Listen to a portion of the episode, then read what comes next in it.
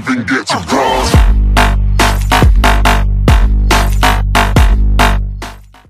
And one, we are live. Senorita Hector. Um, so like I'm new to this podcasting shit, so forgive me if I like suck at doing this, but we are on the Torres podcast, and uh, I've got a guest today. Uh, this is Hector, um, also known as HEC from the South Sibs podcast. He also used to wrestle for um, IWF. Um, so today, basically, what we're gonna uh, touch on is uh, the firings or Black Wednesday of what happened uh, about a week ago, actually a week ago, uh, with the WWE. Uh, but before we get into that, I kind of want to give Hector a chance to like uh, talk and uh, basically get off his chest what happened with him and IWF because I know their side of the story because I was still with them at the time that it happened. And you know I saw what they had to say so now I kind of just want to see what Hector has to say. Hector the floor is Uh, yours. Well, see, the stuff that happened with IWF in between myself, by the way, hello everybody, as Devontae said, or as DJ said, my name is Hector, well, my name is Hector Guzman, pseudonym, the. I do host the Southside podcast along with my co-host, Q the comedian. I'm a big wrestling fan, and so when I saw that DJ was doing some shit about wrestling, I was quick to jump on the opportunity. I know Q's kind of fell off of wrestling, but anyways, in regards to me and the IWF, there's so much stuff within that story to try to explain that simply on just this format it, it would be a little bit too difficult. It goes stretches out way too long. Essentially the main promoter didn't keep his promise and i have just been annoying them ever since because i've signed on to a different promotion. I've signed on with raw elite wrestling. In my personal opinion it's a upstarting company that i feel is going to be doing great things. I mean they're already taking steps and precaution. I personally think IWF would never consider and would never even see. So, in my personal opinion, I'm just excited for uh, Raw Elite Wrestling REW to be coming again. I'm really excited for that. So, I've been signed on to them. I get to be the voice for them. I get to do some of the coverage of what's going on with them, and hopefully, I can get step into the ring with them. Like you say, I wrestled with IWF, but I only had one fucking match, hmm. and it was not a good. Hmm, and it's, hmm. and it's just the footage of that match that I've been wanting, and they just haven't been giving it to me. So I've just been fucking with them any way that I can, and it's just great because they, they set themselves up. I mean, the main promoter has a fragile ego. He has such a fragile ego, it couldn't even be compared to balsa wood or porcelain. It's just fucking easily breakable. so And as a matter of fact, the man himself is easily breakable. Last I checked, I was told that he logged off his own fucking phone. so so I I just left them as well, just due to my own personal reasons. Um, but so I, while I was still there, you kind of uh, were going back and forth with um, Marcos, which is the promoter of IWF. Uh, y'all were going back and forth quite a bit, and kind of got a bunch of people like um, like in the crosshairs, uh, I guess you can say. And point blank is there was like a, a mole or rat within uh, IWF. Uh, and by the way, this is like one of the reasons why I left IWF. Uh, they had a ban list, and I knew that I wanted to do this podcast. Like, like I've tried and tried to do podcasts before, and I just always stopped. Uh, but because we're in like quarantine and shit, uh, I felt like it was something to pick back up and like keep doing. But and I really wanted to do like wrestling oriented, and I saw that there were other backyard promotions within the Houston area. Um, and then of course I'm training um, as well, so I just saw it as an opportunity to interview a lot of people. Um, and staying with IWF, I knew it would cause like issues with Marcos because of that ban list. Um, can you tell me? Uh, well, I guess maybe not because this is I'm gonna upload this. So I guess you can't tell me who your who your mole or moles were in IWF. Um, I know when you left, Marcos kind of um, asked if I was gonna follow uh, because you had uh, hung out with me for uh, New Year's. Um, yeah, and uh, I didn't leave at the time because I, I really wanted to help them. You know, uh, I'm not mm, like as skilled as like other pros or whatever, but I, I study wrestling. I love wrestling. Uh, I have been training, um, and I felt like I could have, uh, uh, I guess, provided the help that maybe they needed to make their matches better. Because I only wrestled two matches with him, uh, and I, enjoyed my first match. But that second match, was the card you were on, um, I did not enjoy that match. I actually, I really hated that match a lot uh, for just personal reasons. Um, opponent hated that match too, and he was dead set on letting everybody know about it. well, but look, look. As in regards to the IWF situation, I, I think it would be fair because I'm currently working on the episode of talking about my personal issues with IWF with Q because he kind of he was around for it, he heard about it, but when I broke it down to him, the piece by piece, he started cracking his ass off, and he's just laughing because there's so much things that happen between myself and that I want to call them a company, but calling them a company is generosity.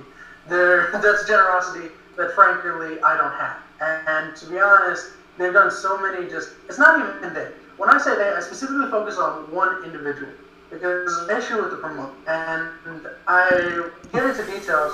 Uh, one man's issue with another man led to so many people just being lackeys, just being kiss asses, or just automatically just they would tell me things like, "Hey, da da da da da da da da." So I would go to the promoter, bringing their complaints because they were essentially my same complaints as well, only to be like shaded out or to be kind of be the fall guy essentially so you look at the stuff they're doing now and the stuff that they're considering and the stuff that they're talking about doing from the sources that I get, because the sources that um, later on revealed themselves to me felt where I was coming from, and that's why they kind of just went along with it. Like I'll probably tell you after this airs who was all in there, but to put this in perspective, they have an entirely separate forum devoted to me and by that I mean you had to show that you had blocked me on all forms of social media to gain access into the conversation.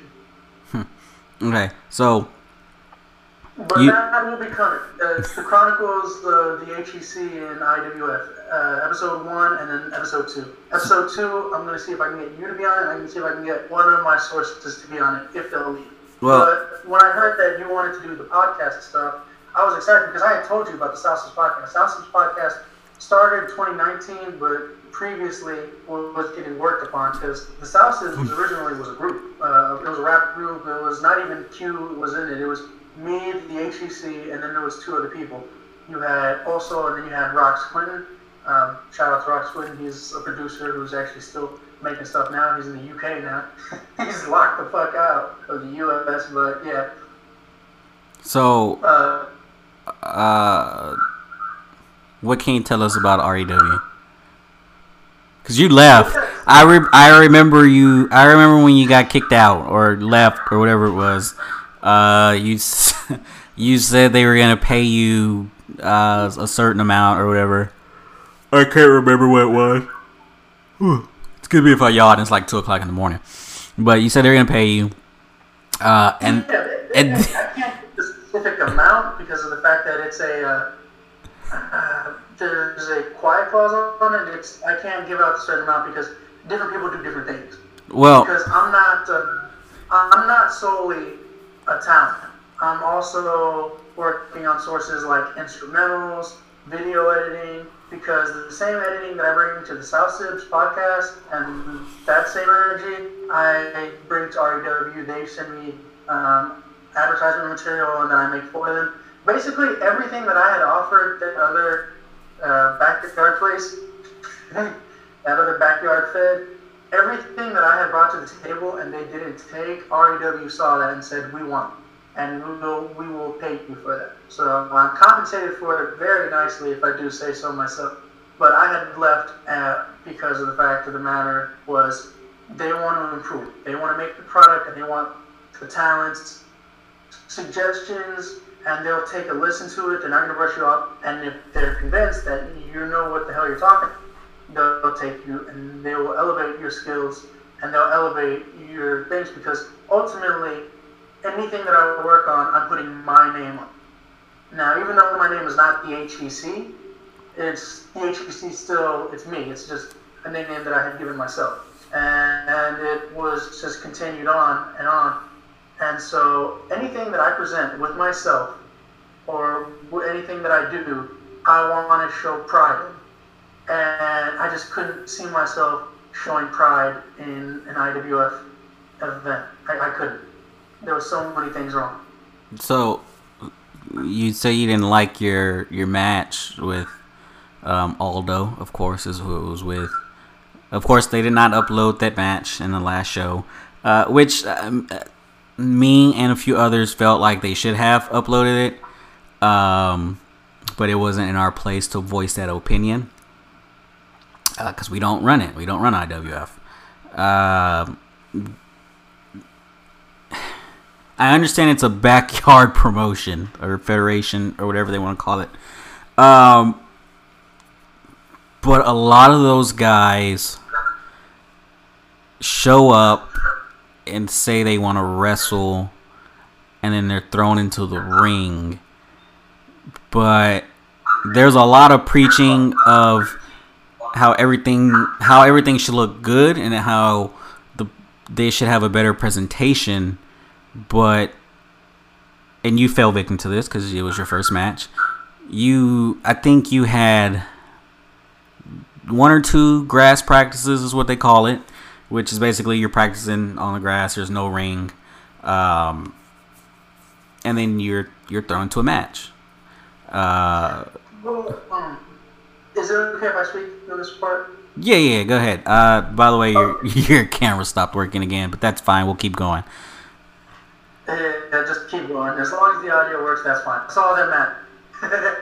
this is a podcast, by the way, so just whatever you get, you get. But anyways what had happened in regards to that issue was I myself felt that I was trained too early, and this was pre me getting the place of employment that I have now. Now I'm blessed to say that I, you know, can pay rent on time every week and take care of business and even have some extra. However, within that time frame, I, I didn't have the money. I mm-hmm. was I was using. I was still going to college and I was taking care of classes and things, and I was spending ludicrous amounts of money on just trying to get gear, just trying to get the pads, just trying to get everything on gas because I wanted the product to look good. So I would go to different locations that were 40 an hour or an hour and 45 away from me to go film and record stuff because I wanted it to look better. Because as I was stating, when I put my name or when I attach myself to something, I want it to look good. I don't want it to look subpar.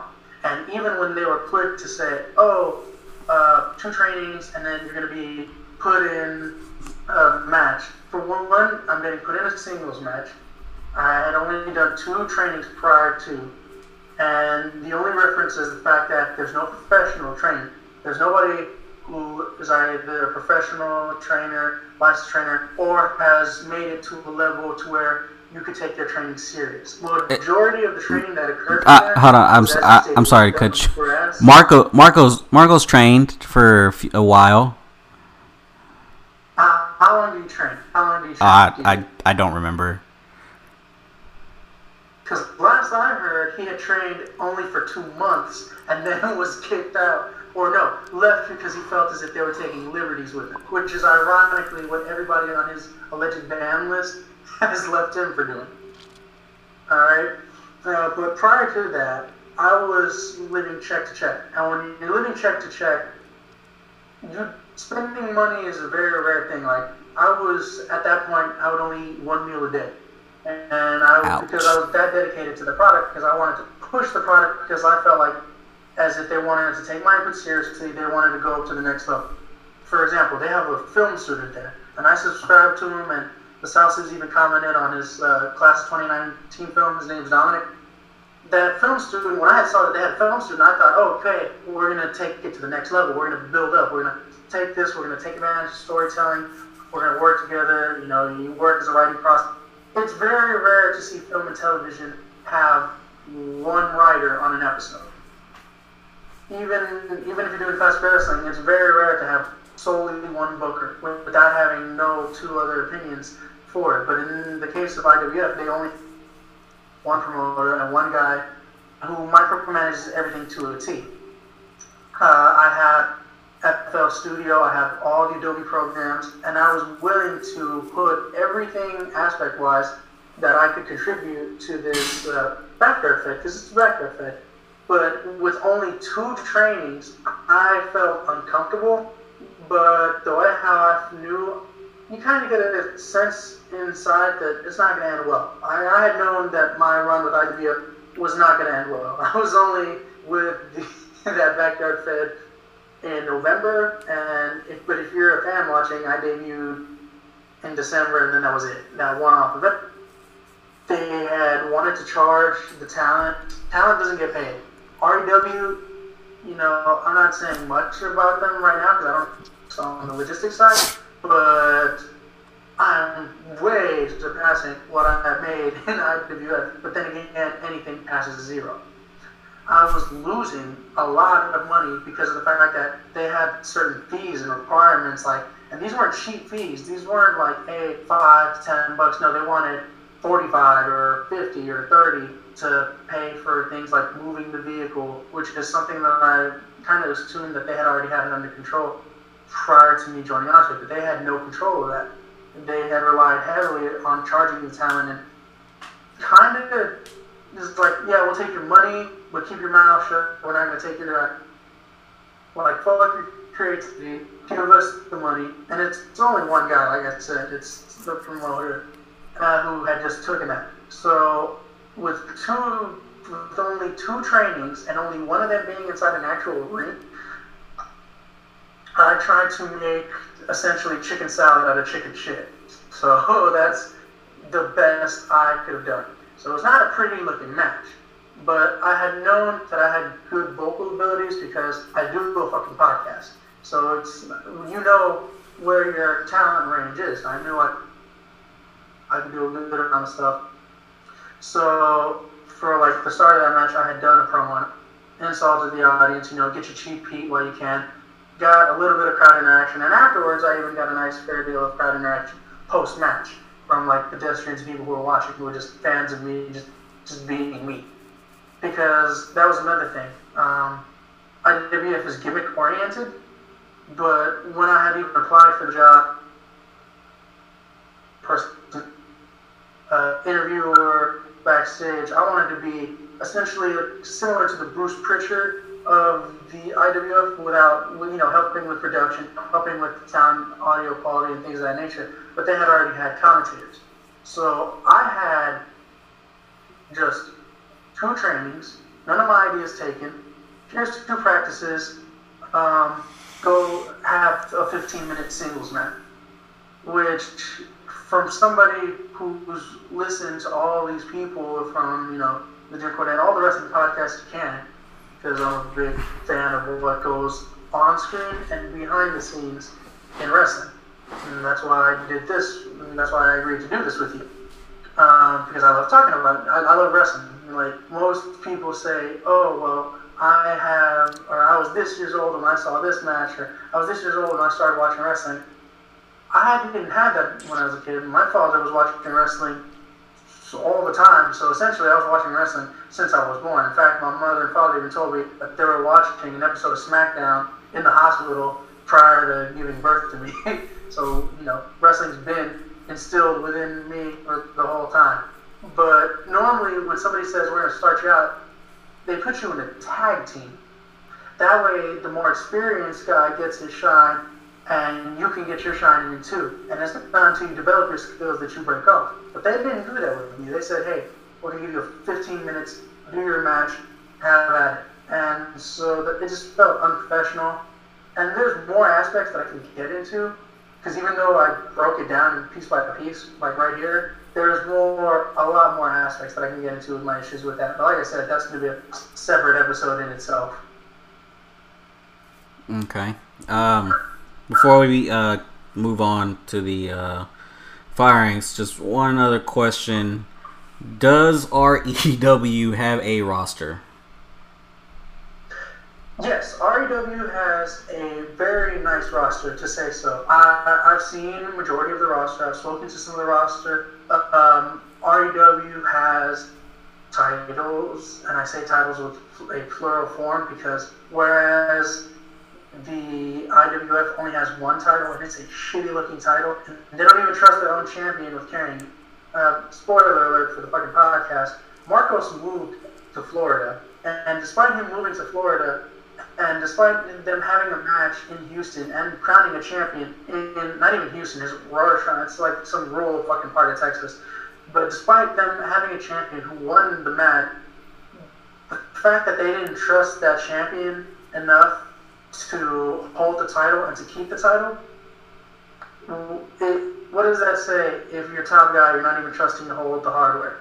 You're just telling them, oh, and you're living in a different state. So now, I mean, props to Samuel's creativity uh, for trying to make it work by saying, "Oh, I'm not going to show you fans this title because y'all not deserving to see it." It's cute, but no champion hides their belt. The point of being a champion, especially for being a heel, is that you flaunt the fuck out of your title. If you win your title, you flex that shit. All right, there is the belt of the million dollar title.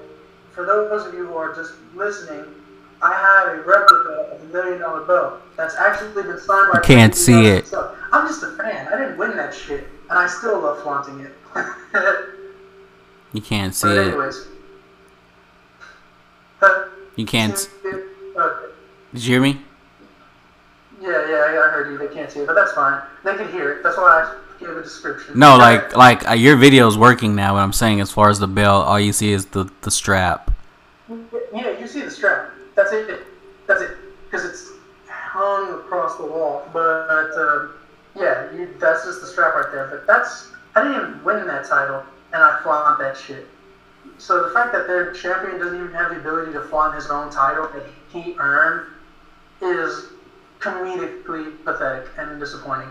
But REW has seen the mistakes of IWF, has seen the failures of that, and has paid attention to the numerous like backyard federations within the area. We've tried to collaborate with so many um, things. I feel like we have a solid connection with PWF, but I'm not sure if that's an extremely established relationship yet. But they've been sharing and liking each other's shit online, so hopefully that goes well. But essentially, REW is if you want to come do this, and if you're passionate about this, and if you really, really think that you could succeed in this endeavor, come over here, put in the work, and you will be rewarded. Put in your ideas.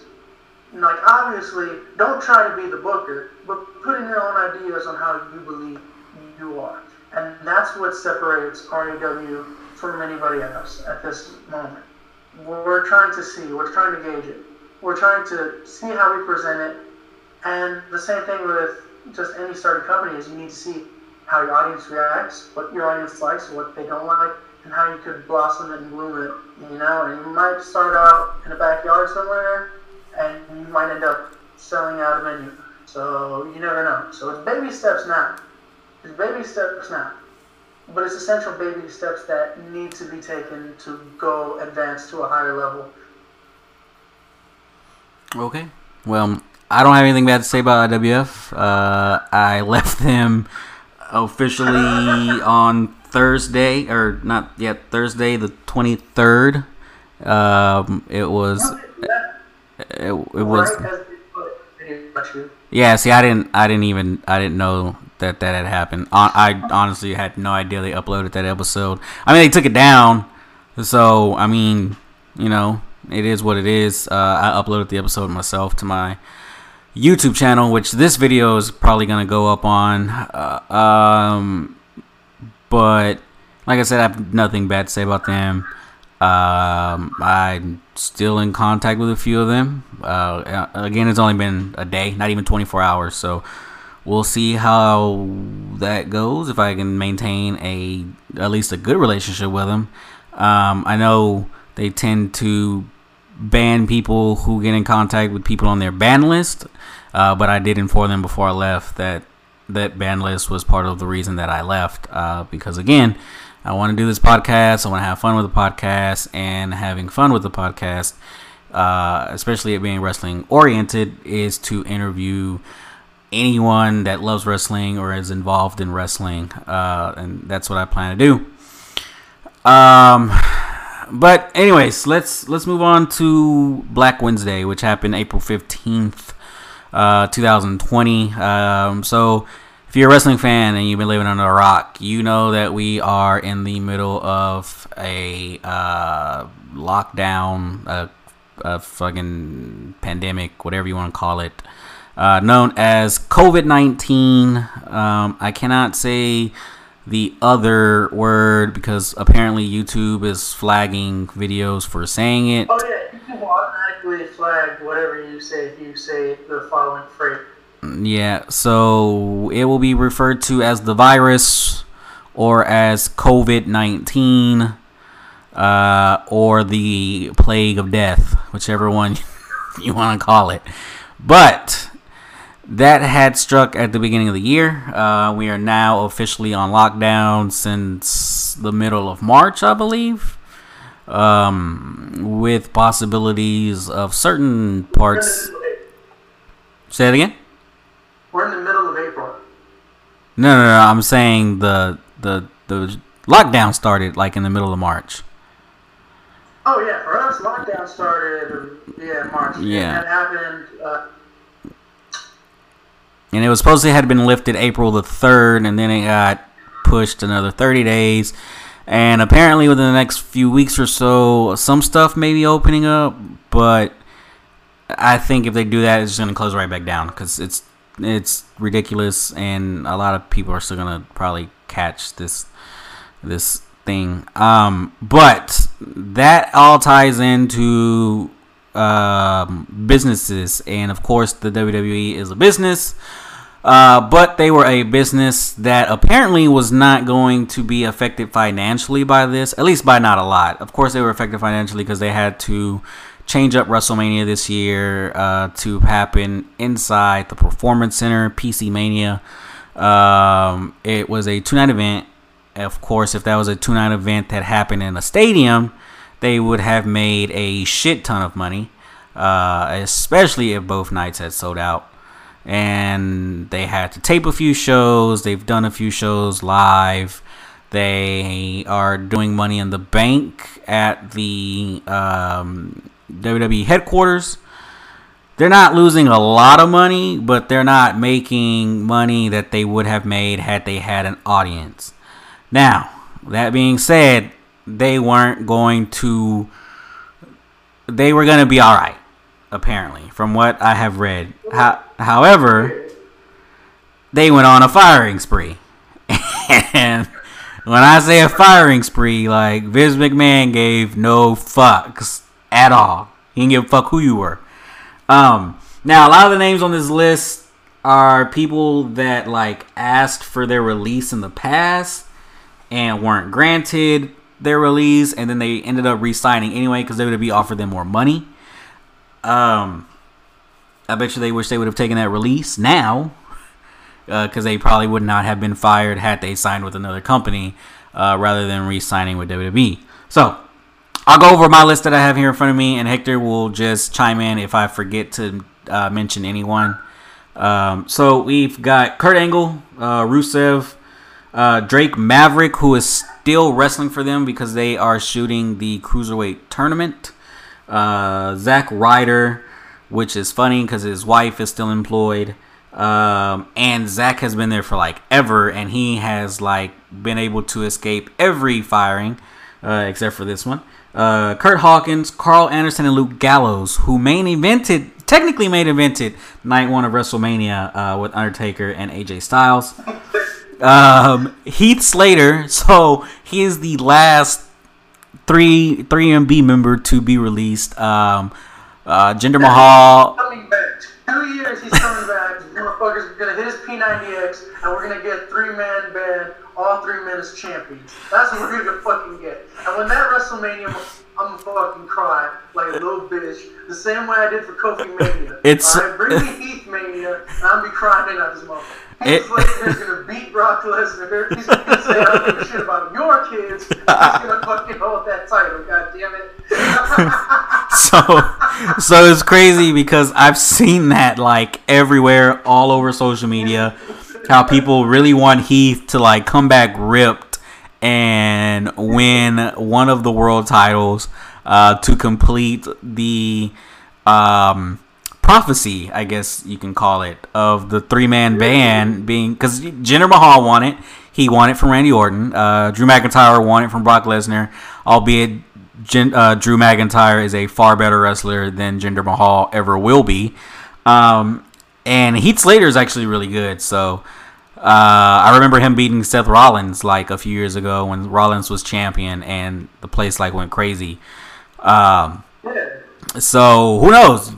Y'all could be right. He he could come back in a year and a half to two years. He could be ripped to shreds, and he could win the fucking belt, or he could just you know sign with someone else. I don't know. Um. Anyways, so uh, So here's the list that I had received. The list that I had received goes as following. It's Drake Maverick, Karl Anderson, Luke Gallows, Lio Rush, EC3, Curt Hawkins, Eric Young, Heath Slater, Kurt Angle, Aiden English, Sarah Logan, Mike Chioda, whose whose hus whose husband is still whose husband is still uh employed. Uh, Sarah Logan's husband. He's part of like the Viking Raiders, which apparently they got like some kind of karaoke gimmick going on now. I didn't see Raw, but I read about it, and I.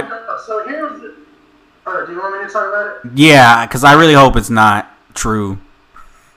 Okay, so they're driving in the car, and I don't know. WWE has this tendency where they like to replicate what's hot or what's trending two months after it's no longer trending. So, like James Corden's carpool karaoke is it's fucking big. It's it's what gives him his ratings. It's what gives him a cheap pop. You know, it's celebrities singing their own songs or somebody else's songs in the car, and you, see it from the perspective of the dash uh, dashboard. So, in this segment, you have the Viking Raiders. They just got turkey leg. They're just driving down. They're still wearing the face paint in their helmet. They're just not wearing the fur. They're just wearing a black T-shirt, black jeans, and they're just driving. And it's not karaoke because it's a song that doesn't exist. But they're just like, "We're the Viking Raiders." Good. Or some dumb shit like that, and they just drive off, and it's just a weird segment. This But it's this sounds stupid.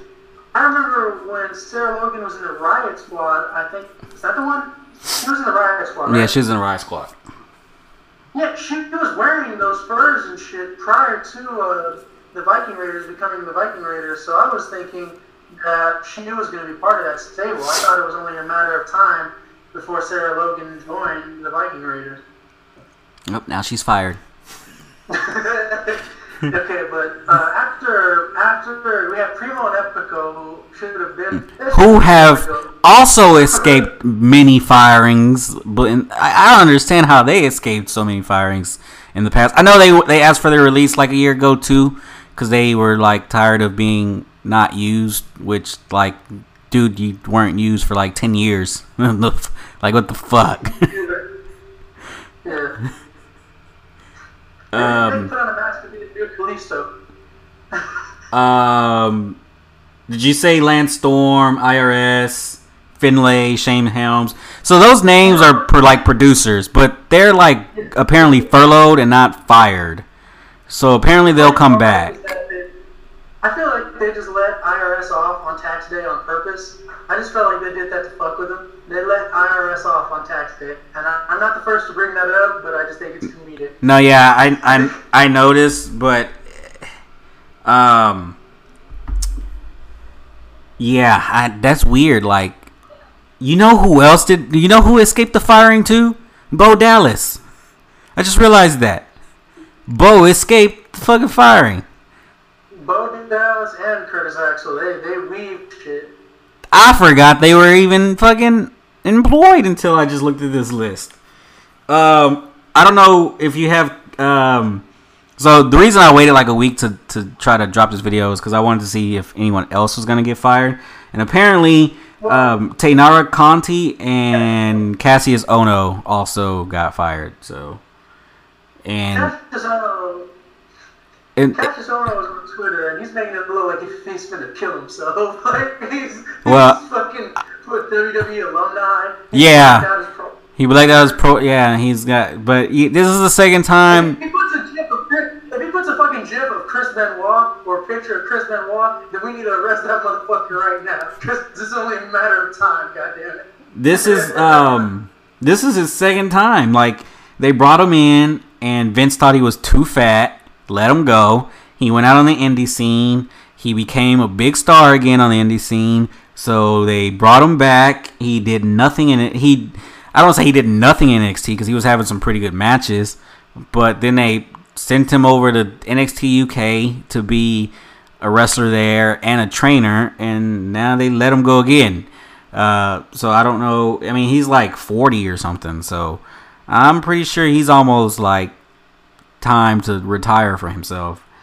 Um, Vince went full Negan on this one. He went, got his leather trench coat, had them all lined up, and just bashed their fucking careers in front of them. well, I, I mean, you still have both the Kanellises, um, No Way Jose, and then the one that caught everybody off guard was Rusev. You had messaged me, or no, somebody had messaged me. well, Rusev hadn't signed a new deal. Like, Rusev hadn't signed a new deal. like Lana signed a new deal months ago, and Rusev just never signed. And apparently, that was the reason for the fucking Cuck storyline. Um, was to show him, you know, hey, we're the fucking boss. Even though he was on Twitter talking about he's okay with it and he was pitching ideas for it, and I'm no, you weren't. You're probably pitching an idea to get out of that motherfucking storyline. But If you look at this, I think the only name that really surprised me on this list are Kurt Angle, Karl Anderson, and Luke Gallows.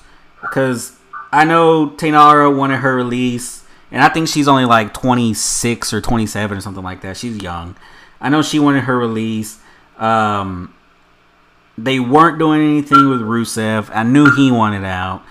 Uh, Drake Maverick also caught me by surprise because I think the day before they had announced that he was no longer going to be the GM and he was going to he was going to transition to back to being a wrestler, and then he got fired. He still is. He still is going to be in the tournament, and he still released that video. And then on NXT, he's still on there. And what's funny is that he's still going to do the tournament. So a lot of people are speculating: is this shit a work? Well, I think because they announced him for the tournament already, and that's enough. That's weird. Yeah, it could be a work. Hey, motherfucker, who told you to get up? It's all work, DJ. Oh It's my God. this guy here. work. It's all work. Someone needs to kill that man. Um, My, my goal is to have Jim Cornette rip this in front of my face. That's the only reason I keep it. Uh, um, it could be a work. I mean, I'm pretty sure Vince knew who he was gonna let go. He, Mike Chioda was another surprise. I, I mean, it was a surprise. like I, I've, I, I really want to know if the day before Vince just sat down and was like, "I'm just gonna write a list of who I want to get released," and he's like, "Fuck Chioda." He's costing me too much money or something. I mean, Mike Chioda's been in there for like 31 years. He has to be their highest paid referee. He has to. I mean, other than Scott Armstrong, who was a referee for a long time and then transitioned into um, a producer who he also got let go. But like, Chioda had to be making bank. He had to. well, here's the thing about Chioda that makes me interested. By the way, Chioda lives in the spring area. Oh shit, Chioda! Fucking, let's see if we can get Chioda on this fucking. Yeah, like he, my grandmother used to work for Denny's, and he was like one of her regulars. He gave her like some free um, uh, WWE shirts at one point.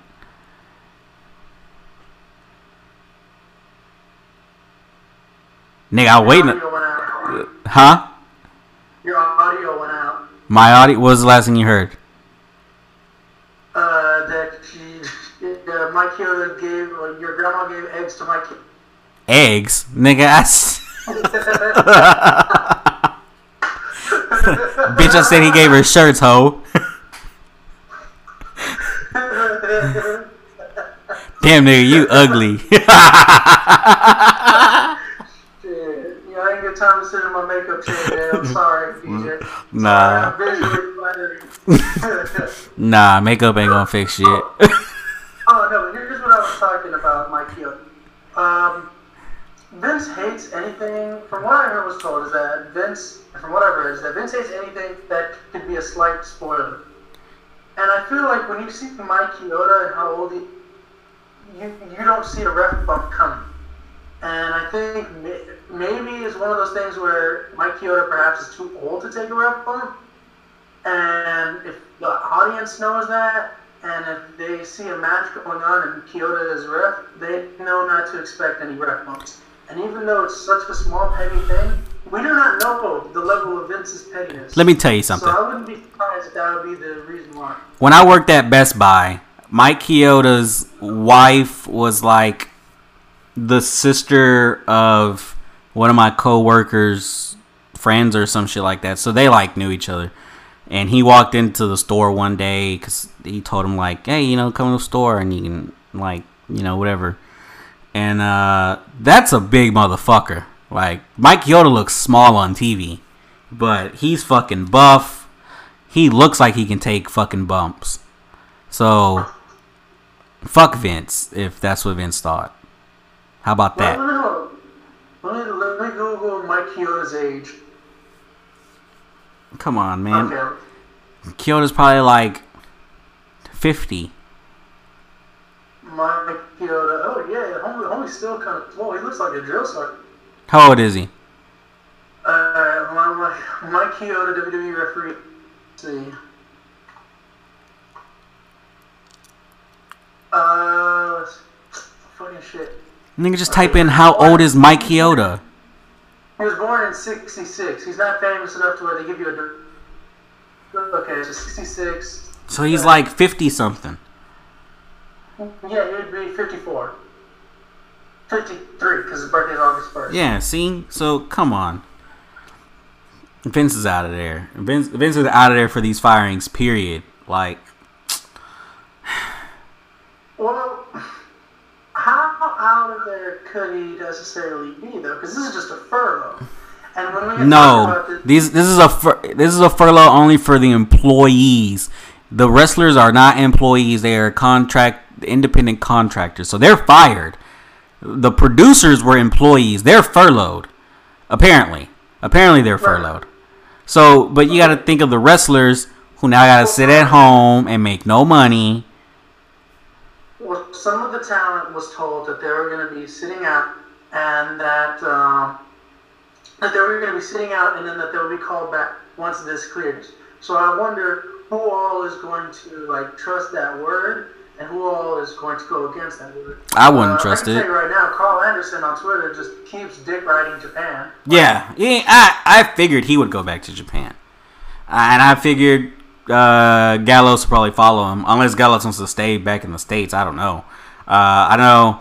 I talked to Corey, and Corey thinks they're gonna go to to AEW because um, Kenny and all them are over there. But I just I don't see it. I, I think I think if they don't go back to Japan, then they'll definitely go back to WWE because AJ is there. I, that's what I think. I think they'll go back to WWE. I think Rusev ends up in AEW or uh, Japan because I know he said that he wanted to work Japan. So I think he'll he may just end up with AEW and sign like a deal like Moxley did, where he can work Japan um, as long as it doesn't like you know create conflict with his AEW schedule. Um, as for everyone else, I don't fucking know. I don't know, and I don't think Tony Khan's gonna be quick to grab all these people. No. Everybody, Tony Khan, Tony Khan, from what I know, is a mark motherfucker. Like he, he will see what all WWE fucks up on, and he will make a tweet about, oh, we'll never do this or we'll just. Like when these furloughs and these layoffs were going on, Tony Khan got on Twitter. I forgot what he said, but it was something to the extent of, "Oh, we're never going to do this." but that's because Khan hasn't been put in that position yet. There's going to be a chance, and there's going to be a time when Tony Khan is going to start dropping motherfuckers and well endeavoring motherfuckers soon. I don't know when it's going to be, but he's going to have to make that decision soon. Well, So, well yeah, because the company is pretty much based on his dad's money. You think his dad's gonna want to lose out on money? Fuck no. Yeah, but, to me, all my, all fucking, all Tony Khan will ever be is Dixie Carter with a dick. All right, that. Ah, he's a better booker than Dixie. Ah, no, I will no. Uh uh Do you think he's a better booker than Dixie, or do you think he's just getting help? Well, yeah, he's getting. It's him. It's Omega. It's the Bucks and Cody. Because there was there was rumors that he was getting already upset at Omega for the shitty booking of the women. No, he did not like the booking of the women or the Dark Order. But the booking of the women still sucks. And the Dark Order, I kind of don't really pay attention to them. I think that's the one with uh, Luke Harper as the fucking uh, leader. Yeah, well, for now on, we must refer to him as Brodie Lee, sir. But anyways, Brodie Lee, in two years, is going to have final difficulties from how fucking hard he's carrying the Dark Order. Because when you see Dark Uno, you all you automatically think of a backyard wrestler. You really don't think of a fucking prime talented dude. But that's the what Dark you- Order was stupid as fuck that's what- I first saw it. That's what I think when I see a lot of them. And it's not a disrespect to, to AEW. Like, I think they put on some really good matches. It's just they work. They they are now a big company, right? But they still work that independent wrestling style where they think like everyone needs to get their shit in and everyone needs to be like on an even playing field because they're friends. Um, and like I, I, that's like a booking that I don't agree with. I think you you need jobbers and you need fucking uh, superstars. And I think their only star that they have is well, their only stars are Jericho, Cody, and uh, Moxley. And what do all three of those dudes have in common? Is that they learned to be stars through WWE. Like they they knew what it like that's what they all have in common. Everyone else is just like there and having back and forth matches and and so I think that if they were to pick up somebody, if they pick up Rusev, Rusev is going to be a bigger star than Omega. Why? Because Rusev already has a following. Rusev is more known than Kenny Omega is in the United States. I don't care what no one says. Rusev is way more known. Rusev will not get more of a pop than I'm sorry. Are, my are you out of your mind? I don't think Rusev's following is bigger than Omega's. In the Like, states? I don't fucks with Omega that big. In the United in the United States, you don't think that in the United States, in the IWC, the Internet Wrestling Community. That does- no, no, no, no, no. I'm talking- I don't dick ride Omega. I'm talking about casuals. Of course, Omega has a bigger following for the fucking wrestling nerds like us, but I'm talking about the casuals. They're gonna know. Casuals aren't fucking- But yeah, the casuals aren't fucking with uh, AEW. They're dipping their toe in the water, but they're not really with it. But they're gonna know Rusev more than Omega. I fucking doubt that. You know what? I know. I don't know if you know how to make those polls, but I'm gonna put a question on Twitter, and I'm gonna fucking tag this show, and I'm gonna put a survey so we can see who has a bigger following. Because there's no fucking way you can convince me that Rusev has a bigger following than him. He's got to. Let's see. There's no way. Are you gonna pull up Twitter and like see the Twitter following? mm, 442.8. I can tell you right now though, if Rusev was to have a match with Omega, So on Twitter, on Twitter, because this does counting to followings, okay? okay, Omega has four. He has four forty-two point eight thousand followers. That's it. Okay, okay, was Rusev's. seven sixty-five point one. I might have to take an L on this one. So, and that's because that's because WWE. So people can give WWE shit all they want, but they know how to market their brand, which in turns markets their stars. Even though uh, a lot of their stars are still on the fucking same playing field too. There's all, a lot of fucking 50-50 booking.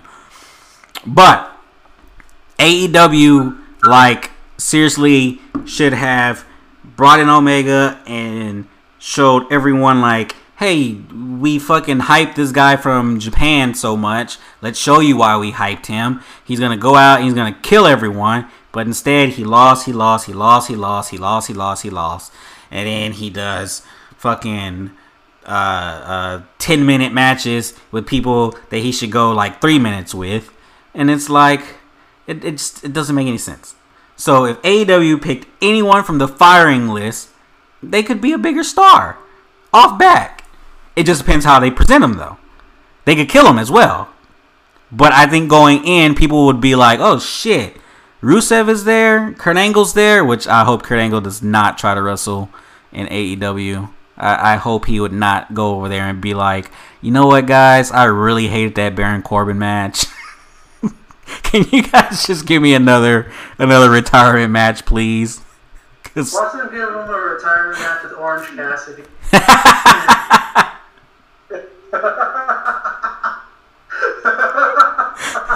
I'm not an Orange Cassidy hater. I'm not an Orange Cassidy hater, but I would not like for him to be Kurt Angle's retirement match. God, I don't know who.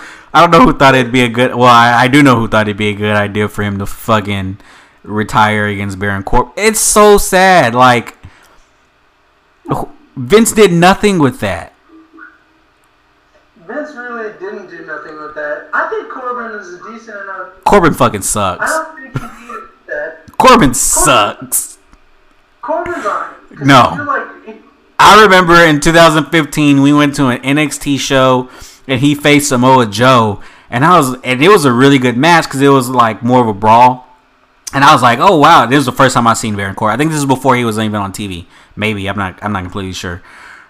No, no, no. This is around the time he was facing all the the indie talents that were coming in, and um, I remember I remember saying to myself like that match was only good because of Joe, but I want to give Baron Corbin a shot. And so I remember he had that match with Austin Aries when Aries first came in, and that match sucked. And I was like, I was like, oh no, this dude's terrible. And then he came to the main roster and he proved he's fucking terrible. Like, he just sucks. Okay, let me let me tell you. If I'm looking at this list because I have the list in front, I'm gonna tell you. I'm gonna go by this. I'm gonna tell you why I'm surprised why certain people got let go. Um, Ryder, I got. I was surprised. Zack had made his fame on the his internet following was fucking huge. Like, And they did nothing with it. Big of a Zack Ryder fan. But then when they were chanting for Zack Ryder, even though it was in the ring, that had Woo, woo, woo. who it. But anyways, but another thing that caught me off guard was that Zack Ryder, every time they used to do these Comic Cons or these conventions, Zack Ryder was the one who they would always have for the Mattel pen because he has that love for old school wrestling. Because he's a nerd. Not in a bad way, but it's he's a nerd, and I fucking love it. He loves the business. Oh, yeah. So if anyone wants see is automatically going to be going to eight, it's going to have to be Zack Ryder. It's going to be Zack Ryder. Oh, definitely. He's fucking friends with Cody. But then again, so is Shawn Spears, and we see how that turned out. That dude ain't doing shit over there either. Yeah, AEW AEW makes the same mistakes WWE does, and I think AEW fans are too forgiving of that shit. They don't bring the same heat that they bring to WWE. Of course And not. Let's not pretend. They're all sucking the only- tip. Let's not pretend like the only reason we want AEW to be better is just because we want WWE to be better. That's it. That's all we want. We are wrestling fans are selfish as fuck. Wrestling- really don't think about. Wrestling fans can say whatever the fuck they want, but deep down inside, in their in their in the pit of their soul, WWE is their number one. I don't give a fuck what they say. It's gonna be everybody's number one. Like-. Come on, they produced. They made Austin a star. They made Rock the star. Taker, Triple H, Mankind. Well, Mankind was kind of like crazy before then, but you know he. Hell in a Cell really put him over. Um, they they made people, and for people to sit there and fucking shit on them, like, come on, quit being some assholes. Yeah, but if I'm, I'm, if I'm looking at this list, uh, Primo and Epico, I think that so. They're going back to Mexico. They got to. First of all, it's not Mexico, motherfucker. It's uh, it's Costa Rica. All right, Bruiser Brody did not get stabbed in Mexico. Is that where they're from? Costa Rica. WWE always said WWE always made me think they were Mexicans. racist fuck. I'm not racist. Vince McMahon's racist. Fuck him. Wait, was, it, was it Puerto Rico or was it Costa Rica? It's I don't know. it's it's Puerto it's it's it's Puerto Rico, bro. okay. Wherever, wherever, Brody got stabbed, that's where I think Primo and Epico are from. With Carlito. Carlito. Hey, you know what? We haven't like we're saying like a lot of these guys can end up in AEW and shit, but like there's NWA. There's uh yeah, we know there's NWA. uh and then there's Impact. Ugh. You didn't let me finish, sir. I see Rowan. I see Rowan going to NWA. You Rowan think so? that classic look. Rowan has that classic look, man. I think Rowan gets out of the business.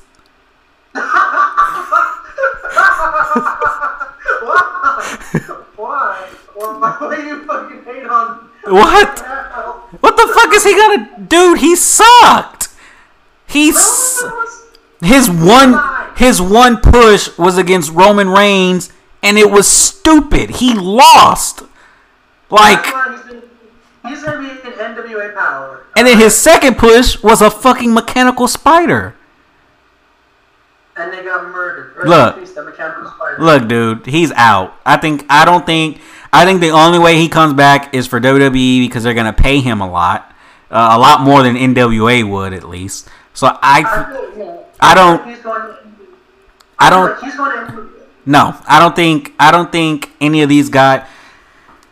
Like if I look at this list, I don't see any of these guys going to anywhere where they're not gonna make money, right? So like their options as far as making money are gonna be Japan, AW, and fucking going back and kissing Vince McMahon's ass. I mean, unless Billy Corgan's like pushing out like hella money for some talent, I don't know. But I I I personally, Pumpkins ain't that popular. Huh? Smashing pumpkins is not that. Well. Not that popular. hey, apparently Corgan got the dough, bro. I don't know. I mean, I I really just don't see Rowan in the business anymore. I think Rowan leaves. I can't believe you mm. can't believe you think he has that old school feel to him. He, he does. What is old school feel? They're brawlers. They're not that technical. Some are technically gifted. Some fucking don't. Bro. Just looking. So He- Rowan is perfect for NWA Power. He's like a skill set is limited as fuck. Let me tell you, he could be in a tag team with somebody who's more skilled than him, and that's as high as he's gonna be. But that's what I see. who they gonna put him with? Trevor Murdoch? He could, he could probably. Bro, probably. check, bro. He's like a foot smaller than the Great Khali, and yet he's he moves like the Great Khali.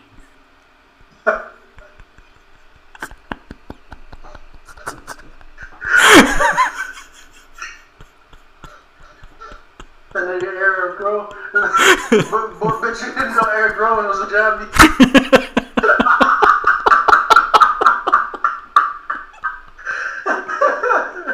Actually, you know what? Hold up, DJ. Hold up. Oh shit. Hold up. I just noticed something. Okay. Take out Mike Chioda. Take out Maria Kanellis. Uh, take out Sarah Logan. And then take out Kurt Angle. That's 16 people, DJ. Do you know what else had 16 people? The motherfucking Brawl for All. That's what we need to do, a Brawl. Stop. WWE. 16 people. Let's go. That's- Let's go. that's Mario Yamasaki is referee. That's a Let's that's a whole nother conversation for another time. Nah, bro. This is the time. All these released motherfuckers. who really wants who really wants that job? Fucking fight for this job.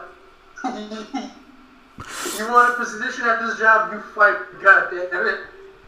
So, so where do you see Eric Young going? Losing the first round of the brawl for all. That's where he's going.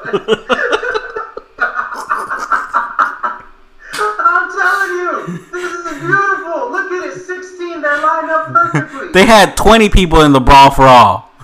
no, it was 16. It was 16. I thought they said. Not very much, it was 16. No, it was 16. Mm, Look this motherfucker up. And if it's more, then we just put more of the names up. Fuck it. Women's equality. We're throwing in Maria. Her first fight, Eric Rowan. There we go. Battle of the Oh no, you're right. It was 16. I don't know how I got 20. 16. Yeah, yeah, it was 16. There we go. A fucking perfect profile. That's how Vince gets his money back. God damn it. Who is going to fight for their job? Vince McMahon ain't gonna do that shit no more. And and when Eric Rowan wins the brawl, shit. Was he- he gets. What's he gonna do? Have a program with with Butterbean? Uh, no, who, who, who they got? Who they got now? Who's like a special attraction boxer? Brock Lesnar? like a gimmicky boxer? hey, Rowan, we're gonna put you in an MMA fight with Brock or Kane. You pick. um, well, if I pick Kane, he's gonna beat me on the on stand up. But if I pick Brock, he's just gonna take me down and smash my face in.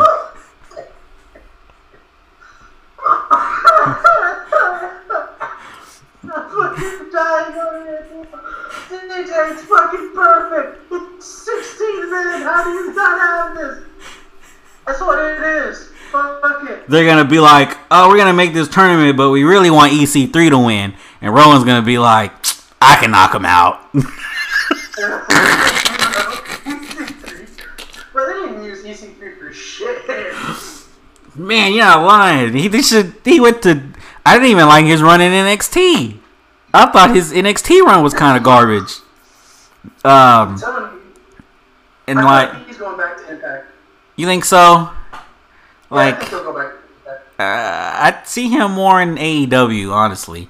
Only because, like, I know I you don't see him in AEW. I think he has the. I think he at least has the mic skills to go to AEW. But like, He has, look, he has the mic skills, but I mean, they have Brian Cage, and I have yet to see them debut Brian Cage. they got Brian Cage. Since when? Yeah, remember, remember, at Hard to Kill, when Brian Cage lost so quickly to Rob Van Dam, and that supposedly was the reason why, because he signed to AEW, and then he put that thing that Brian Cage is all elite on. So he is signed. Hmm. So if they haven't even used him yet, I don't know who all they got. Well, look, check this out. EC3 was getting paid to eat catering, right? He was making a killing. He was making a living off of eating and catering. Why would he want to go to Impact and make nothing? Like, come on now. He gonna be like, look, he finna go knock on Cody's door and be like, hey, Cody, I heard you guys got a good catering. knock on Cody's door at like 3 a.m. in the morning. He's gonna be like, so I know you guys are doing uh, empty arena shows, but you guys still got catering. Um, you guys can pay me to sit back there. And, okay, yeah, let's let's get you in. Um, but I mean, if they have him go to Impact, you know, he's just gonna lose to Ken Shamrock by passing out to an ankle lock. Yo, we haven't talked about that. We have not talked about that at all. Fuck it. Oh my god. So segue to the audience here. We're gonna talk about a TNA match that was very recent, but they put it on Facebook. So essentially, what happened was Sami Callihan, who had already lost to Tessa Blanchard. Now, hold on, before before you continue, before you continue, Lost the match. before you continue, hold on, hold on, hold on. I'm gonna um, I'm gonna talk about this right now, but I'm also going to uh do a solo podcast on this match. Um, and the reason I want to do that is because I I, I want to play the match, and I want to like react to this match as it happens.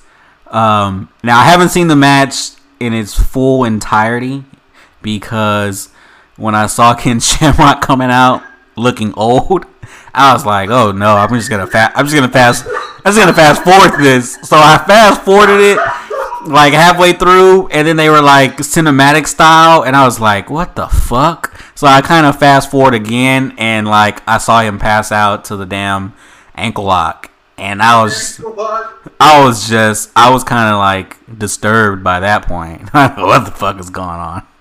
It was beautiful. So yes, Sami Callihan decided to go and fight against an already retiring from fucking pro wrestling Ken Shamrock. Because Callihan is the hacker and Callihan had lost via passing out by a fucking ankle lock. You don't have to be a medical expert to know that's not how it works.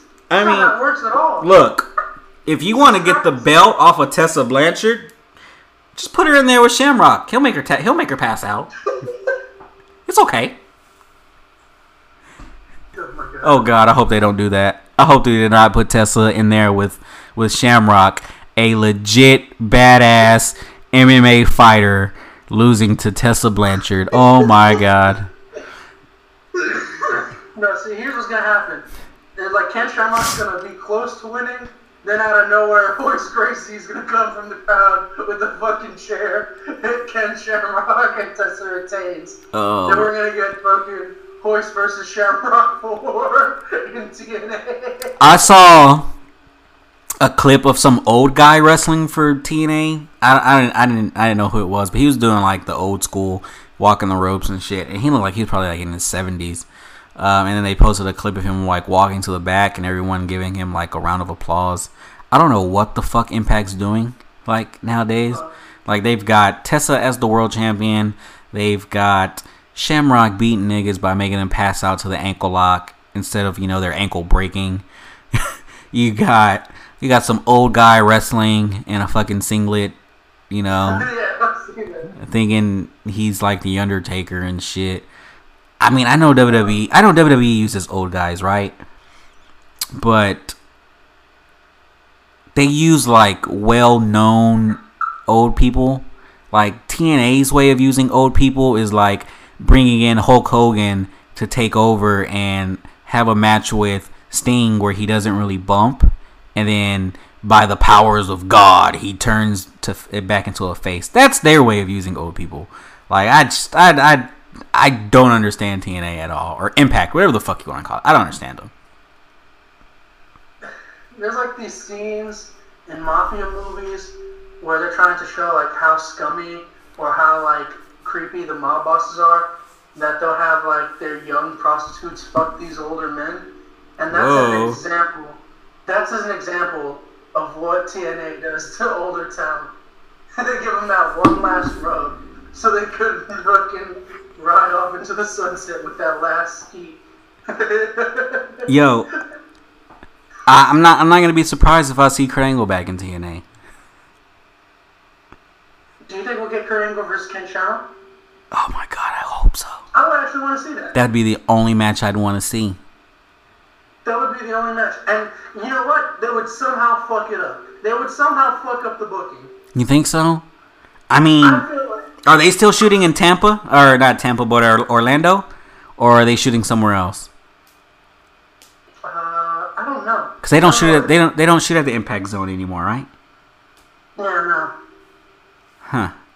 Because I was gonna I think Kurt lives in like Tampa, so if they were filming in Orlando, like that'd be easy. Sign him real quick. No, I think Kurt's legitimately done. He's done. Fuck, fuck that. No, no, no, no, no. Fuck all that. Now, now I need Kurt Angle versus Ken Shamrock. I mean, we Fuck. want Kurt Angle versus Ken Shamrock, but I don't. We already know that that might not be as good as we think. Fuck. Like, so I don't want to spoil this for you, but there's a there's a high flying spot between Ken Shamrock and Sami Callihan, and it looks so fucking terrible. Who does who does the high flying? Oh my god. Oh my god.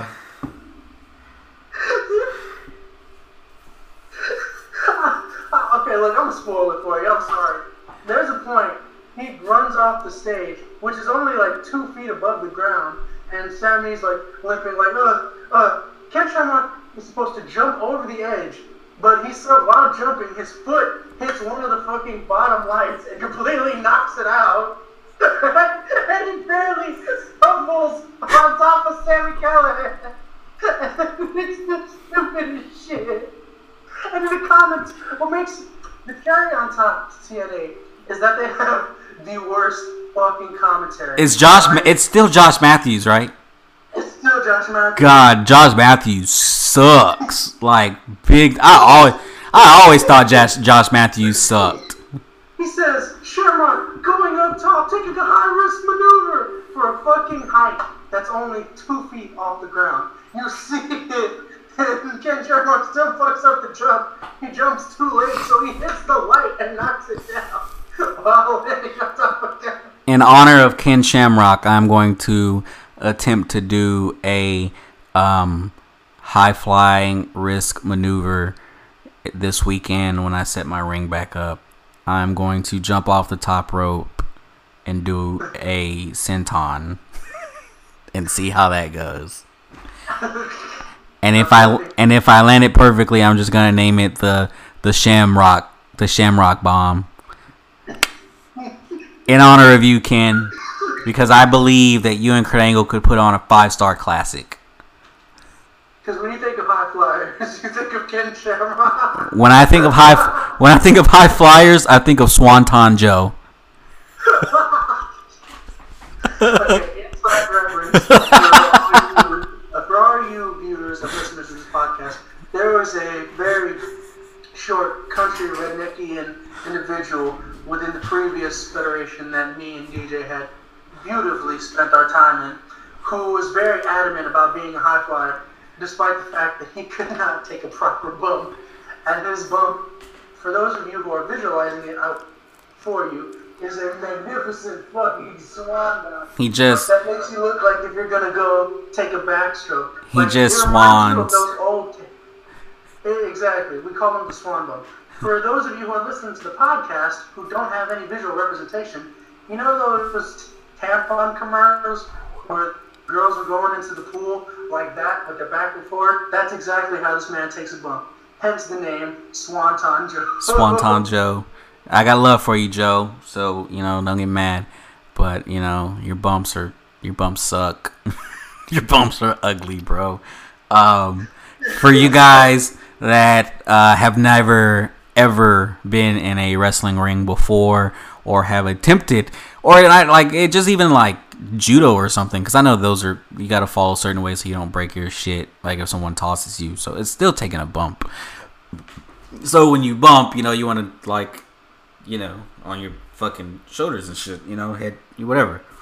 This guy, like Hector said, he fucking Randy Orton's it and Swans and and then he fucking lands on his ass and just it just doesn't look it just doesn't look pretty at all. Again, again, I have nothing against this guy. I think he is a somewhat uh, nice human being when he is not on social No, he's media. he's a level-headed- Yeah, he's a level-headed individual. when he's not on social media. Trust me. When he's on social media. When he's on social think- when he's on social media, he's like a pure racist. Like I don't know where where that comes from, but that's what he is on social media. You in person, you will legitimately think it's two different people. Yeah, and and you get on Facebook is not who you get when you look. yeah, This man, this man was bumping zero, and he's the last person, you would think listening to zero. I mean he's a he's a dad as well. You know he's got kids and shit, so he's nice. I I I, I really like the guy. Um, I think he's a uh, I think he, he served in what the army or something, right? So he Served served? in the army, yes. Served in the army. So you know, hey. I, I, I respect that. You know, my uncle served um, 30 years in the army. So we have been talking for about an hour, almost an hour and a half. So we're gonna wrap it up here. Um, I want to thank Hector. Oh, go ahead, Hector. So when you think of the grand scheme of things, when you think of employees doing their layoffs and furloughs, why do you think WWE is getting like such big shit for only 20 people? Cause they weren't gonna lose out on any money. Vince did this so he could have a, a bigger profit. That's all he did. he wasn't gonna lose out on any money. I mean, you think that you should see that looking very well. As it is, shareholders were already suing him because the XFL, which we'll have another podcast on the XFL 2020. Uh, me and DJ, I don't know if you want to do that on on the South Sips, but we'll talk about that. And we'll I thought- details on that situation.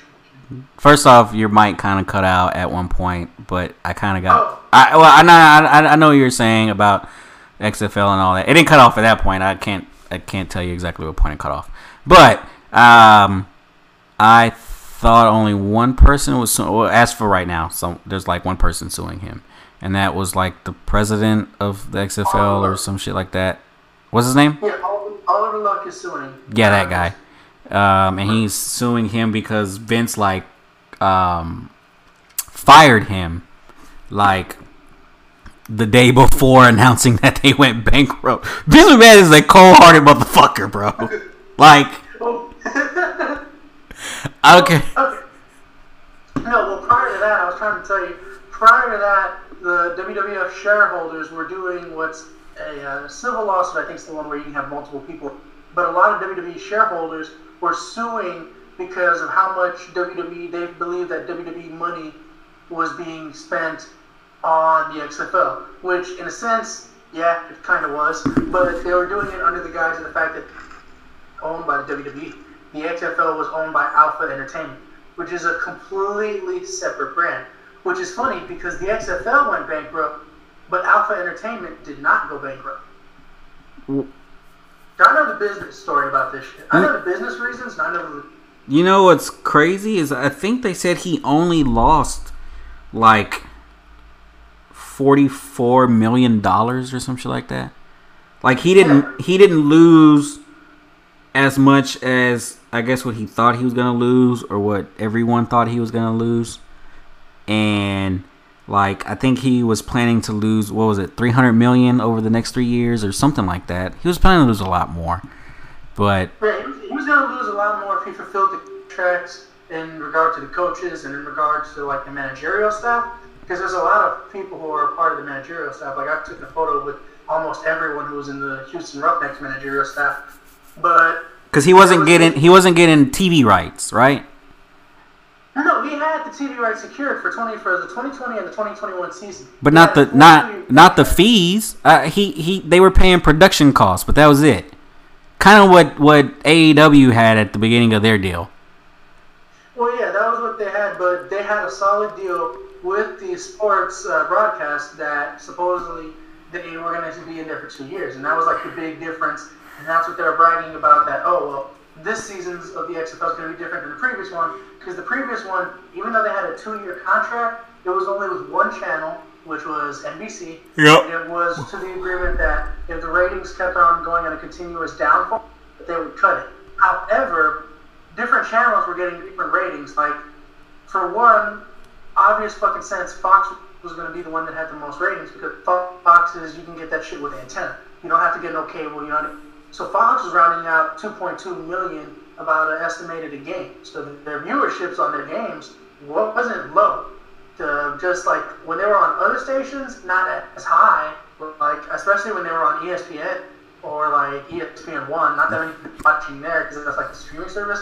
And hell, I like the XFL too, but I just didn't watch those games. I was just but their viewership wise is doing well. What had cost them, from what I'm looking at from the research, what had cost them the most was that same thing that they did with UFC. Even if they had a venue and they had it secure, they didn't want to broadcast it. They didn't want to broadcast it. And they had to pay to make up the broadcasting, which is originally was shooting live WWE shows now, despite the fact that they're going through a pandemic, is because of the fact that you still have to stick to that deal with the network about producing live content. So, what can you produce live for two hours? That's not a game. If this, so, it was a way for extensions like ESPN and them and Disney to take advantage of that. Because Fox was what? Fox was really, really keeping it 100 with the XFL. Fox was doing everything. They, unlike the other networks, like if you listen to the commentary between when they were getting commentated by Fox compared to when they were getting commentated by ESPN. Fox's commentary of the game was more. Whereas when you listen to like ESPN's and shit, ESPN constantly say, "Well, this is on the NFL, or this is strange compared to the traditional." They kept um, talking shit about the XFL during the XFL's broadcast. And it's crazy because a lot of people like the XFL rules more than the NFL. Yeah, Fox was, Fox was very favorable, and they were very underlying why these rules are better, or why this rule is more exciting, or why this rule is more helpful. So Fox had to get go. But like I said, we could talk about all that shit on another XFL episode. But for now, though, we've covered all who's gonna get. We've covered all where we think they're going. We went through all the names. Um, like I was trying to say previously, before I got interrupted or before we lost track of topic, Primo Epico and bitch, I didn't interrupt Jose, you. I think Primo Epico and No Way Jose are going eight because the fact that AEW is trying to build their Hispanic talent really high. They they really are. How? With, uh, you got first of all you have the Lucha Lucha Brothers. That ain't done shit. Okay, Yes, I feel like they've dropped the ball supremely on the Lucha Brother, but I'm a, I want to see how that booking goes. But so far, they've let me down. They've job fuck out of Lucha Bros, and it's getting me upset because I used to watch Lucha Underground. All right, so never let this up. Nevertheless, they really, they really let the Lucha Bros down. Um, they had LAX, which was one of the most the only faction I gave. Them. The Pride and Powerful or something, and they ain't done shit with them either. Yeah, I'm not sure what they rated it, but I see, I, I see Primo Epico and No Way Jose. But knowing how crazy the fucking world is, I wouldn't be surprised if the only person who goes to AEW is Mike Chioda. Mike Chioda, Mike, Mike Chioda will be back in the WWE. I think so. He's gonna enter the Royal Rumble. He's gonna have Edge's return. You're fucking stupid. Anyways, man, uh, we're gonna.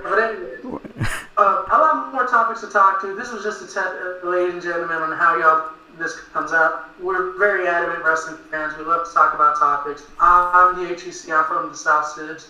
Um, DJ, you know, he's going to take it away in a bit, but I just wanted to say thanks for having me, DJ, talking about this. Uh, we could talk about so many other topics because I've done the research. Um, I feel like you would be the first person for me to do the XFL 2020 season, and we could probably cover episodes about. We'll go back and forth on what you want to put on the channels, but yes, I do have the upcoming the HEC and IWF chapters that are going to be released, and where I talk about the issues with that. But again, appreciate everybody and anybody who took the time to listen. Uh, I'm just letting you know for somebody who hasn't really tried pod, pretty good at it. Pretty good.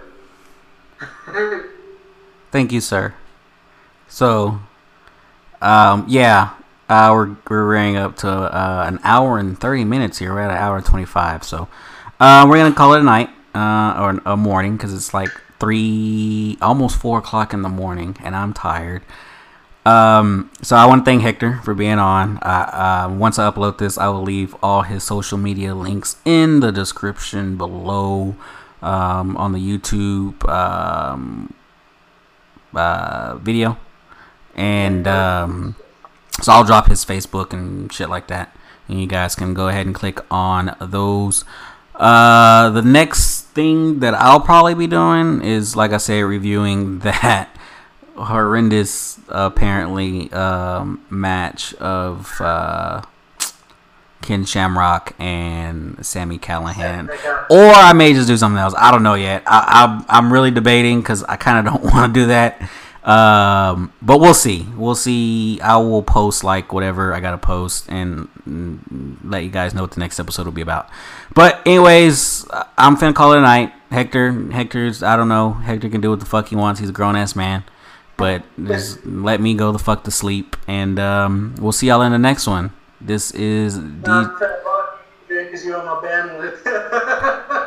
I'm just fucking kidding. Anyways, yeah. Yeah. So this is this is DJ with uh with the Torres podcast, and uh, we're out.